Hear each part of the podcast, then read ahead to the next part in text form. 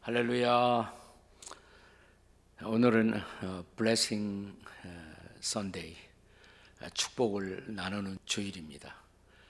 어, 이 Blessing Day에 초대함을 받고 오신 모든 분들을 진심으로 환영해 마지 않습니다. 오늘 초대받아 오신 이 Blessing Day의 모든 게스트 VIP 여러분들에게 우리 따뜻한 박수로 환영하시겠습니다.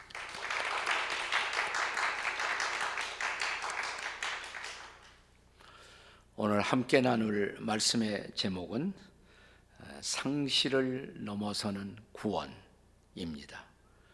누가복음 9장 22절이야 25절의 말씀을 텍스트로 잠시 축복의 말씀을 나누고자 합니다. 한 신학자가 우리 시대에 존재하는 최대의 이단이 있다면 그것은 자기 숭배의 이단, cult of self worship 자기 숭배의 이단이라고 말한 적이 있습니다. 우리 시대에 접할 수 있는 수많은 심리학 강론들의 핵심 교훈이 무엇일까요? 자기를 존중하라. 너 자신을 신뢰하라. 자기의 능력을 믿으라. 너의 구세주는 너 자신뿐이다. 뭐 이런 교훈들이 아니겠습니까? 우리가 책방, 서점에 가보면 가장 큰 면적을 차지한 곳이 소위 자기 개발 관련 코너입니다. 이 자기 개발은 영어의 self help라는 단어를 번역한 것이죠. 거기에 가면 넘쳐나는 자아도움의 수많은 스승들, 그루들, 그리고 성공한 선배들의 레슨이 우리에게 펼쳐지고 있습니다. 그럼에도 불구하고 여전히 우리 시대의 사람들은 자기 열등감과 싸우면서 자기 무력감에 빠져 있지 않습니까? 결국 우리 모두는 우리 자신을 지키지 못하고 자기 존재의 상실을 경험하면서 살고 있다는 것입니다. 우리는 어떻게 하면 나 자신을 진실로 보호하고 끝내는 나 자신을 구원할 수가 있을까요? 그런데 이런 질문에 대해서 지금으로부터 2000년 전 이 땅에 오신 하나님의 아들 예수님은 놀라운 역설의 메시지로 해답을 주시고 있습니다. 그것이 바로 본문의 24절의 말씀입니다. 저를 따라서 한번 같이 읽으실까요? 다 같이. 누구든지 제 목숨을 구원하고자 하면 잃을 것이요. 누구든지 나를 위하여 제 목숨을 잃어버리면 구원하리라. 우리는 이런 메시지를 가리켜 역설이다 이렇게 말합니다. 패러독스. 역설이란 모순되어 보이지만 사실은 진리를 뜻하는 것입니다. 우리가 자기 자신을 찾고자 하면 오히려 잃을 것이고 자신을 잃고자 하면 오히려 찾을 것이라고 그분은 말씀하고 있습니다. 자기 자신을 지키고 찾으라는 현대의 교훈에도 불구하고 오히려 우리는 자 상실의 삶을 살고 있다는 것입니다. 그런데 우리가 인생의 길에서 어느 날 예수님이라는 분을 구주와 주님으로 만나 그분을 믿을 수만 있다면 그리고 그분을 위해 나 자신을 포기할 수가 있다면 오히려 우리가 구원을 받을 수가 있다는 것입니다. 이런 예수님의 약속, 역설적 진리를 다른 말로 상실을 넘어서는 구원이라고 할 수가 있을 것입니다. 이것이 오늘의 설교의 주제입니다. 상실을 넘어서는 구원입니다. 다시 예수님의 말씀에서 해답을 찾고자 합니다. 23절의 말씀이 바로 그 해답입니다. 자, 23절을 저를 따라서 다시 한번 읽어 주실까요? 또 무리에게 이르시되 아무든지 나를 따라오려거든 자기를 부인하고 제 십자가를 지고 나를 따를 것이니라. 그렇습니다. 여기 역설적인 진리로 표현된 구원의 길이 있습니다. 우리가 구원받으려면 첫째로 자기를 부인하라고 말씀하십니다. 정말 구원받기를 원한다면 자신을 부인하라는 것입니다. 우리 옆에 사람하고 자신을 부인합시다. 한번 해보세요. 시작. 자신을 부인합시다. 우리가 예수님이 말씀하신 이 말씀의 뜻을 이해하기 위해서 우리는 잠시 영성학자들의 도움을 받을 필요가 있습니다. 기독교 영성학자들은 우리의 자아, 자아를 두 가지로 나누어서 말합니다. 우리의 자아에는 거짓된 자아, 소위 false self, 거짓된 자아가 있는가 하면 참된 자아, true self, 이 두 가지의 자아가 있다고 말합니다. 근데 예수님이 오늘 성경 본문에서 너 자신을 부인하라 라고 말한 거기에서의 자아는 하나님이 본래 우리를 창조하실 때 주셨던 창조적 자아, 그 자아가 아니에요. 그 자아를 부인하라는 말이 아닙니다. 우리가 부인해야, 할 자아는 타락한 자라고 할 수가 있습니다. 그런 의미에서 자기를 부인하라 라는 말은 결코 자기 학대나 자기 비하 혹은 자기 멸시를 뜻하지 않습니다.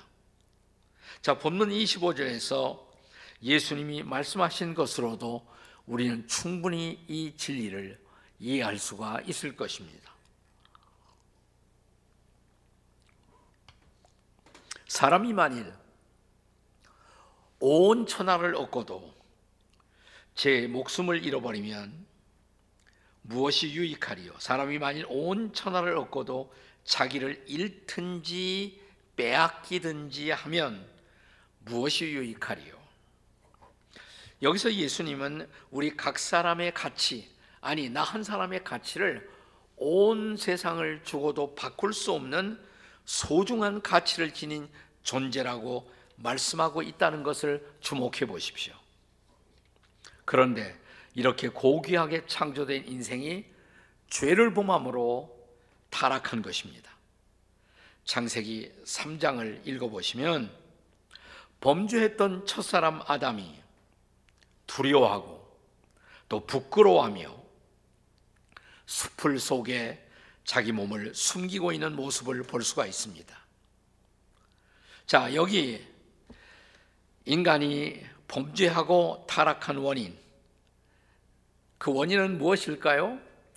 자, 첫사람 아담은 이렇게 말합니다. 하나님이 나에게 함께 하라고 주신 저 여자 때문입니다. 라고 책임 전가를 아, 하와에게 자기 여인에게 했던 것을 볼 수가 있습니다. 그리고 그 여인은 하나님이 지어 놓으신 저 뱀, 뱀으로 표현된 마귀, 사탄 때문입니다. 이렇게 책임 전가를 하고 있는 모습을 볼 수가 있습니다. 여기 두려워하는 자, 부끄러워하는 자, 자신을 변장하고 숨기는 자, 그리고 죄에 대해서 책임 전가를 하고 있는 자, 이것들이 바로 거짓되고 타락한 자인 것입니다. 성경에서는 이런 타락한 자를 가리켜서 옛사람이라고 말합니다. 옛사람을 벗어라. 이건 바로 타락한 자를 뜻하는 것입니다. 그러므로 오늘 우리가 부인해야 할 자, 이것은 바로 죄로 말미암아 부패하고 타락한 그 자아를 뜻하고 있는 것입니다. 자, 이제 저와 여러분이 정말 구원받고 예수님을 따르는 사람이 되려면 혹은 우리의 참된 자아를 찾고자 한다면 먼저 이 거짓된 자, 욕심 많은 나, 충동적인 나, 이기적인 나, 타락한 나를 부인하고 포기할 수 있어야 한다는 것입니다. 그런 거짓된 나를 포기하는 순간 비로소 우리는 참된 나, 본래적인 나, 창조받은 본연의 나를 되찾게 된다는 것입니다. 그리고 이제 그때부터 비로소 하나님을 사랑하고 이웃을 사랑할 줄 아는 존재로 이 땅을 살아갈 수가 있다라고 말합니다. 이런 자를 가리켜 성경은 거듭난 자, 거듭난 사람, 새 사람이라고 말하는 것입니다. 그렇습니다. 그때 비로소 우리는 하나님이 지어주신 본래의 품성을 따라 살아가는 새로운 존재 혹은 새 피조물이 되는 것입니다. 이제 여러분과 저의 인생, 나의 인생의 주인은 더 이상 나 자신이 아니에요. 나의 주인은 내가 아닙니다. 하나님의 아들이신 예수님, 바로 하나님, 그분이 인생의 주인이 되시는 것입니다. 그렇게 된 사람들은 이제 기도할 때마다 하나님을 가리켜 그리고 예수님을 가리켜 주여 혹은 주님 이렇게 부르고 찾는 사람인 것입니다. 이런 사람들을 가리켜 성경은 그리스도인 새 사람 혹은 구원받은 사람이라고 말하는 것입니다. 자, 우리가 구원받으려면 첫째는 뭐예요? 자기를 부인하고. 자, 다시 한번 따라서 하세요. 자기를 부인합시다. 그리고 둘째는 뭐냐면 날마다 자기 십자가를 지라는 것입니다. 따라서 하십시다. 날마다 자기 십자가를 칩시다. 자, 십자가는 어디입니까? 그것은 예수께서 허물과 죄, 인류의 허물과 죄를 짊어지고 대신해서 죽으신 곳, 그것이 바로 십자가죠. 예수님이 거기에서 우리의 죄, 우리의 허물, 우리의 모든 그릇됨을 짊어지고 죽으셨을 때 우리도 거기에서 사실은 죽었다는 것입니다. 왜냐하면 그분이 우리를 대신해서 죽으셨기 때문입니다. 자, 이제 우리가 날마다 확인할 수 있는 사실, 또 확인해야 할 사실 뭡니까? 나의 거짓된 자, 혹은 죄에 속한 자, 옛사람, 십자가에서 주님이 예수님이 날 위해 우리 위해 죽으실 때 이미 우리도 거기서 죽었다는 것을 확인하면서 날마다를 살아야 한다는 것입니다. 갈라디아서 5장 24절의 말씀을 혹시 기억하십니까? 우리 다 같이 갈라디아서 5장 24절의 말씀을 한번 읽겠습니다. 저를 따라 읽으세요. 그리스도 예수의 사람들은 육체와 함께 그 정욕과 탐심을 십자가에 못 박았느니라. 네. 여기 육체라는 낱말이 나와요. 그 육체는 신체를 가리키는 말이 아닙니다. 우리 인간 안에 존재하고 있는 죄악된 본능 혹은 타락한 성품을 가리켜 성경은 육체라고 말합니다. 근데 예수님의 사람들은 육체와 함께 정욕과 탐심을 십자가에 못 박았다고 말합니다. 바로 이런 정욕과 탐심, 이것이 거짓된 자아의 정체입니다. 옛날 자아에 속한 것입니다. 그런 자아는 예수님이 십자가에서 여러분의 죄, 나의 죄, 우리의 죄를 짊어지고 죽으실 때 이미 죽었다라는 것입니다. 하지만 구체적으로 어떻게 우리들의 일상, 날마다의 삶에서 이것을 체화하면서 살아갈 수가 있을까요? 이제는 로마서 6장 10절과 11절의 말씀을 함께 기억하고자 합니다. 저를 따라서 읽어주세요. 그가 죽으심은 죄에 대하여 단번에 죽으심이요. 그가 살아계심은 하나님께 대하여 살아계심이니 이와 같이 너희도 너희 자신을 죄에 대하여는 죽은 자요 그리스도 예수 안에서 하나님께 대하여는 살아있는 자로 여길지어다. 여기서 여긴다 이 단어가 아주 중요한 단어입니다. 여긴다. 그렇게 간주한다, 그렇게 계산한다, 그렇게 평가한다는 말입니다. 자, 그러니까 나 자신을 죄에 대해서는 죽은 자로, 하나님을 향해서는 산 자로 여기라, 그렇게 계산하고 살라. 이것을 다른 말로 표현한다면 우리에게 영적 의식화가 필요하다는 말입니다. 자, 죄를 지을 일이 생겨요? 그러면 나는 이미 죽었는데 시체는 화내지 않잖아요. 시체는 욕심이 없잖아요. 나는 죽었는데 이렇게 생각하는 것이에요. 그러나 하나님이 기뻐하시는 일에 대해서는 살아있는 자로 반응하면서 사는 것. 이것을 날마다 의식화할 필요가 있다는 것입니다. 옛날 아주 옛적 제가 군대 생활을 할 때 쫄병으로 저는 군대 생활을 했습니다. 그때 제가 있던 내무반에 김하사라는 높으신 분이 계셨습니다. 이분은 술만 취하면 밤중에 들어와서 집합 그래요. 그럼 쫄병들이 다 집합해야 돼요. 엎드려 뻗쳐 다 엎드려 뻗쳐 시키고 그 다음에 줄바따를 때리게 합니다. 끝에서부터 다 때리고 그 다음 사람이 또 때리고 그 다음 사람이 때리고 쫄병으로 들어온 사람들은 그냥 뭐 몇 대를 맞는지 몰라요. 한 20대씩 맞아야 돼요. 수없이 맞아야 돼요. 네. 아, 저는 너무나 그때 김하사가 두려웠습니다. 아니, 미웠습니다. 아, 나 이 김하사 때문에 막 탈영도 하고 싶고 그런 막 유혹을 받더라고요. 근데 어느 날 복음이 들려왔습니다. 그 뉴스가 들려왔습니다. 그것은 김하사가 제대한다는 소식이었습니다. 아, 이 사람만 사라지면 내가 군대 생활 할 것 같다. 복음이었어요. 얼마나 기뻤는지요. 자, 드디어 김하사 제대했습니다. 근데 제대한 그 다음 날 밤에 김하사가 또 등장했어요. 그러더니 다시 집합! 어, 그러니까 또 우물우물 눈치 보면서 또 집합하더라고요. 엎드려 뻗쳐. 근데 바로 그 순간 내무반에 그 김하사 다음 고참 선임이었던 김병장이라는 분이 튀어나왔습니다. 네. 그리고 갑자기 김하사를 가리키면서 외치기 시작했어요. 김하사, 넌 끝났어. 여기 볼 일 없어. 어, 그러니까 이 김하사가 슬슬 기어서 나가더라고요. 나는 그날 밤 김병장이 얼마나 위대하게 보였는지 몰라요.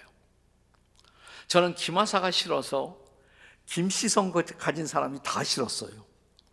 근데 다행히 김병장 때문에 아, 김씨도 좋은 사람이 있구나. 그래서 김씨를 다시 보게 되었습니다. 김병장이 저의 구세주였어요. 네. 여러분, 김하사가 끝나고 나서도 우리를 지배할 권리가 없음에도 불구하고 계속 김하사는 우리를 지배하려고 했던 것이에요. 근데 여러분, 사탄이 마귀가 똑같은 일을 하고 있는 것을 아세요? 예수님이 십자가에 우리의 죄 대신해서 죽으셨을 때 마귀도 끝난 것입니다. 마귀는 더 이상 우리를 정죄할 수가 없습니다. 그런데 사탄 마귀는 여전히 자, 십자가를 통해서 예수 믿고 예수님을 따라가는 사람을 지금도 지배하려고 합니다. 이때 저와 여러분에게 우리에게 필요한 필요한 의식화의 선언 뭐가 필요할까요? 마귀야, 넌 끝났어. 혹은 나의 거짓된 자하여 넌 끝났어. 넌 나를 다스릴 수가 없어. 바로 이 선언이 필요한 것입니다. 이런 의식화, 이것이 바로 날마다 내 십자가를 지고 십자가에서 죽은 나, 십자가에서 다시 산 나를 바라보는 삶이 이루어질 수 있어야 한다는 말씀인 것입니다. 믿으십니까, 여러분? 자, 손가락을 이렇게 호응하게 들고 옛사람이여 넌 죽었어 다 같이 소리치세요 시작 옛사람이여 넌 죽었어 그 다음에 다시 한번 새 사람이여 네가 살았느니라 시작 새 사람이여 네가 살았느니라 날마다 이렇게 살아야 한다는 말이에요. 날마다 이것을 선언하고. 자, 우리가 구원받는 길을 어떻게 걸어갈 수가 있습니까? 첫째가 뭐예요? 자기를 부인하고, 둘째, 날마다 자기 십자가를 지고, 세 번째, 나를 따라오느라. 근데 거기서 나는 부활하신 나, 그 예수님을, 부활하신 예수님을 따라가는 삶으로 우리의 구원의 삶이 나타나야 한다는 것입니다. 본문 23절에서 예수님은 제 아들에게 나를 따를 것이니라 이렇게 말씀하십니다. 여기서 나 예수는 십자가에서 죽으신 예수가 아니라 십자가에서 부활하신 예수, 그 예수님을 말하는 것이에요. 자, 본문의 시작이었던 22절의 말씀을 잊지 마십시다. 22절에요. 저를 따라서 읽으세요. 이르시되 인자가 많은 고난을 받고 장로들과 대제사장들과 서기관들에게 버림받아 죽임을 당하고 제3일에 살아나야 하리라 하시고 여기 마지막 선언이 뭐예요? 죽은 지 사흘 만에 예수님은 다시 살아나신다는 것입니다. 살아나신 이후 우리를 인도하기 위해서 그러니까 죄 용서받고 새 사람 된 우리를 인도해 가기 위해서 그분은 살아있는 자가 되기 위해 다시 사셨다는 것입니다. 여기 23절에 나를 따라오라. 그것은 부활하신 그 예수님을 따라오라는 선언이에요. 구원받은 우리의 삶은 이 살아계신 예수님을 날마다 따르는 삶으로 나타나야 할 줄로 믿습니다. 예수님이 십자가에 죽으셨을 때 우리의 거짓된 자아는 이미 죽었다고 말씀을 드렸습니다. 그런데 그분이 십자가에서 부활하실 때 우리의 참된 자, 새 사람에게 속한 새로운 자아가 다시 산 것입니다. 우리는 이제 이 새로운 자아로 우리의 주인이 되신 새로운 주인 되신 예수님을 날마다의 삶의 영역에서 주인으로 모시고 그분을 따르고 그분을 살아가야 한다는 것입니다. 이것이 바로 구원받은 자의 새로운 삶인 줄로 믿으십시오. 아멘. 자, 하지만 이미 말씀을 드린 것처럼 사탄 마귀는 아직도 기마사처럼 우리를 지배하려고 합니다. 우리로 거짓된 자아의 마스크를 쓰고 우리가 살아계신 새로운 주님을 따라가는 것을 방해합니다. 우리 시대에 널리 상연된 공연된 걸출한 뮤지컬 가운데 오페라의 유령 다 기억하시죠? 오페라의 유령 여기 주인공으로 크리스틴이라는 여인이 등장하죠. 또 그녀를 사랑했던 라울이라는 남자의 두 사람의 사랑의 이야기. 근데 또 하나 이 오페라에 중요한 인물이 등장합니다. 그것은 크리스틴에게 노래를 가르친 유령이 등장합니다. 그는 유령의 마스크를 쓰고 크리스틴에게 노래를 가르쳤어요. 그는 항상 마스크를 쓰고 다녔습니다. 만약 자기의 흉한 얼굴이 드러나면 모든 사람이 자기를 기피할 것이라는 생각 때문에 그는 자기의 마스크를 벗을 수가 없었던 것입니다. 그런데 크리스티니안 여인이 자기를 조건 없이 사랑한다 는 사실을 어느 날 알게 되고 나서 이 유령은 크리스티나 앞에 자기의 상처난 흉한 얼굴을 드러냅니다. 크리스트는 그 흉한 얼굴을 보고도 그에게 다가와 키스를 합니다. 자신의 추함을 보고도 그대로 자신을 용납해주는 크리스틴의 사랑 앞에서 유령은 비로소 처음으로 마스크를 벗습니다. 마음의 마스크까지 다 벗습니다. 그리고 자기의 사랑을 가로챈 라울을 용서하고 라울과 크리스틴을 동시에 축복합니다. 두 사람의 사랑을 허락한다고 말하고 무대 위에서 떠나간 유령, 무대 위에는 이제 흰 마스크의 껍질만이 남습니다. 사랑하는 여러분, 성경은 하나님의 아들 예수님이 죄로 얼룩진 우리의 몰골, 우리의 추한 마음, 그것을 다 보시고 아시면서도 그분이 우리에게 다가오신다고 말씀하십니다. 시편 2편 12절에 보면 성경은 우리에게 그 아들에게 입맞추라 이렇게 초대하세요. 그 아들은 하나님의 아들 메시아 예수님에게 입을 맞추라는 것입니다. 여러분 그분 앞에 우리의 몰골, 우리의 추함, 우리의 죄악 그 모습 그대로 나아가면 그분은 우리를 안아 주십니다. 그리고 우리의 입을 맞춰 주십니다. 그리고 이렇게 우리에게 말씀하십니다. 너는 이제 나의 사랑스러운 신부, 너는 이제 나의 사랑하는 아들, 사랑하는 딸이라고. 이제 나를 따르기만 하면 돼. 넌 더 이상 가면을 쓰고 다닐 필요가 없어. 유령을 조건 없이 사랑했던 크리스틴처럼 우리 주님 예수님은 있는 모습 그대로 저와 여러분을 받아주시고 품어주시고 사랑하십니다. 그리고 돌아온 성경의 당자에게 하신 것처럼 그는 우리에게 입을 맞춰 주십니다. 손에 가락지를 끼워 주십니다. 송아지를 잡고 잔치를 열어 주십니다. 그리고 우리에게 선언하십니다. 넌 말이야 죽었다가 다시 산 내 아들, 다시 산 내 딸, 잃었다가 다시 찾은 내 아들, 내 딸이란 말이야. 다시는 내 품을 떠나지 마라. 내 집을 떠나지 마라. 넌 더 이상 유령의 마스크를 쓸 필요가 없어. 있는 모습 그대로 살아도 돼. 나만 바라보고 따라오면 돼. 주님은 저와 여러분에게 오늘 이렇게 말씀하십니다. 이것이 바로 성경이 우리에게 증언하고 있는 구원의 드라마, 구원의 사건인 것입니다. 더 이상 잃어버린 자리, 상실의 자리에서 방황하지 마십시오. 이제 돌아오십시오. 하나님에게로, 하나님의 아들 예수님께로 돌아오십시오. 그분이 당신을 기다리고 계십니다.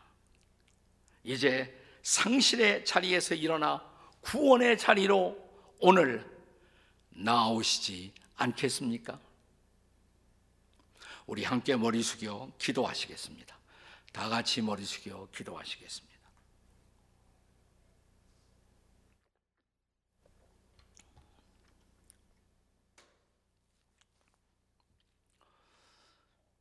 오늘 여러분들이 강당에 들어올 때 안내하시는 분들에게 카드를 다 받으셨을 거예요. 네, 파란색 카드. 이런 카드를 하나씩 다 결신 카드를 받으셨을 것입니다. 오늘 함께 우리가 이 설교의 말씀을 들으면서 여러분 가운데 마음속에 아, 창조자 하나님은 나를 사랑하시는구나. 하나님의 아들 예수님은 나를 기다리고 계시는구나.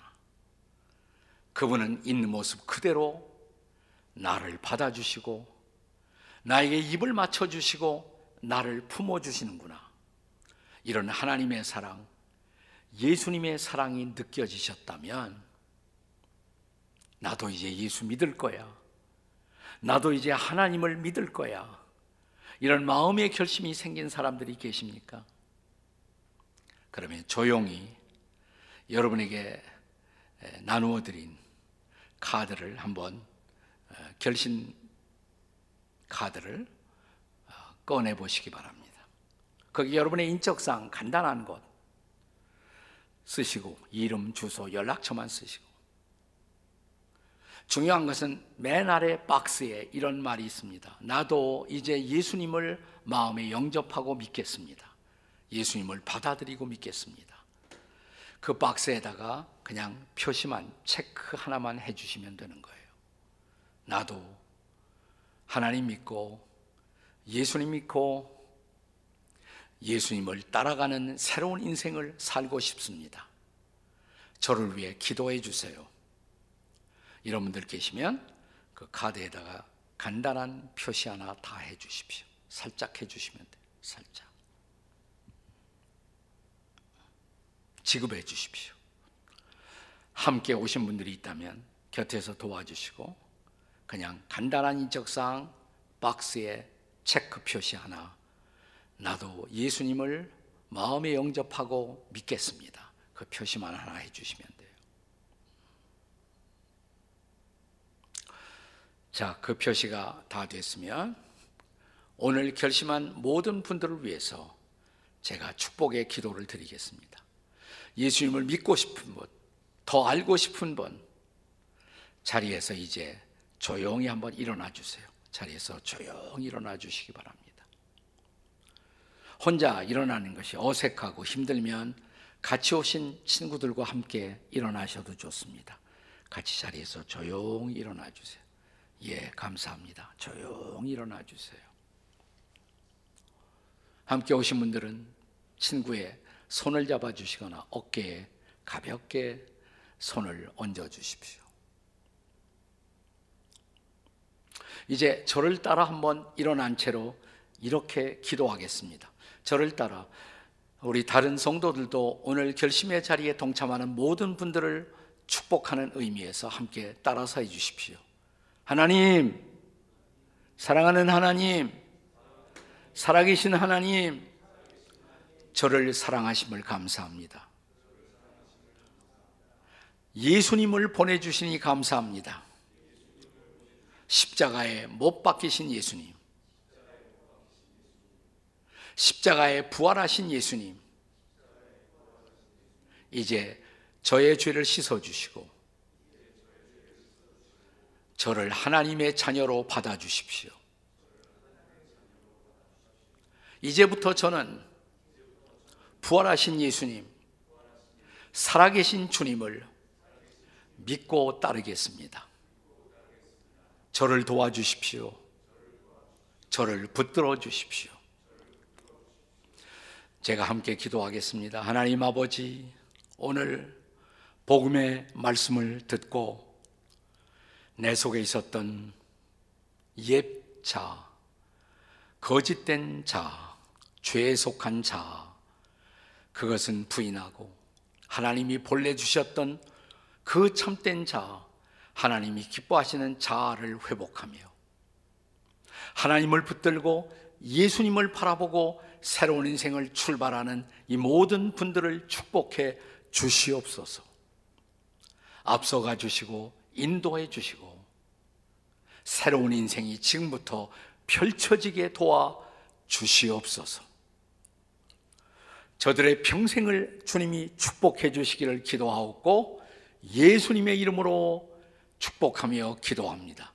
아멘, 아멘.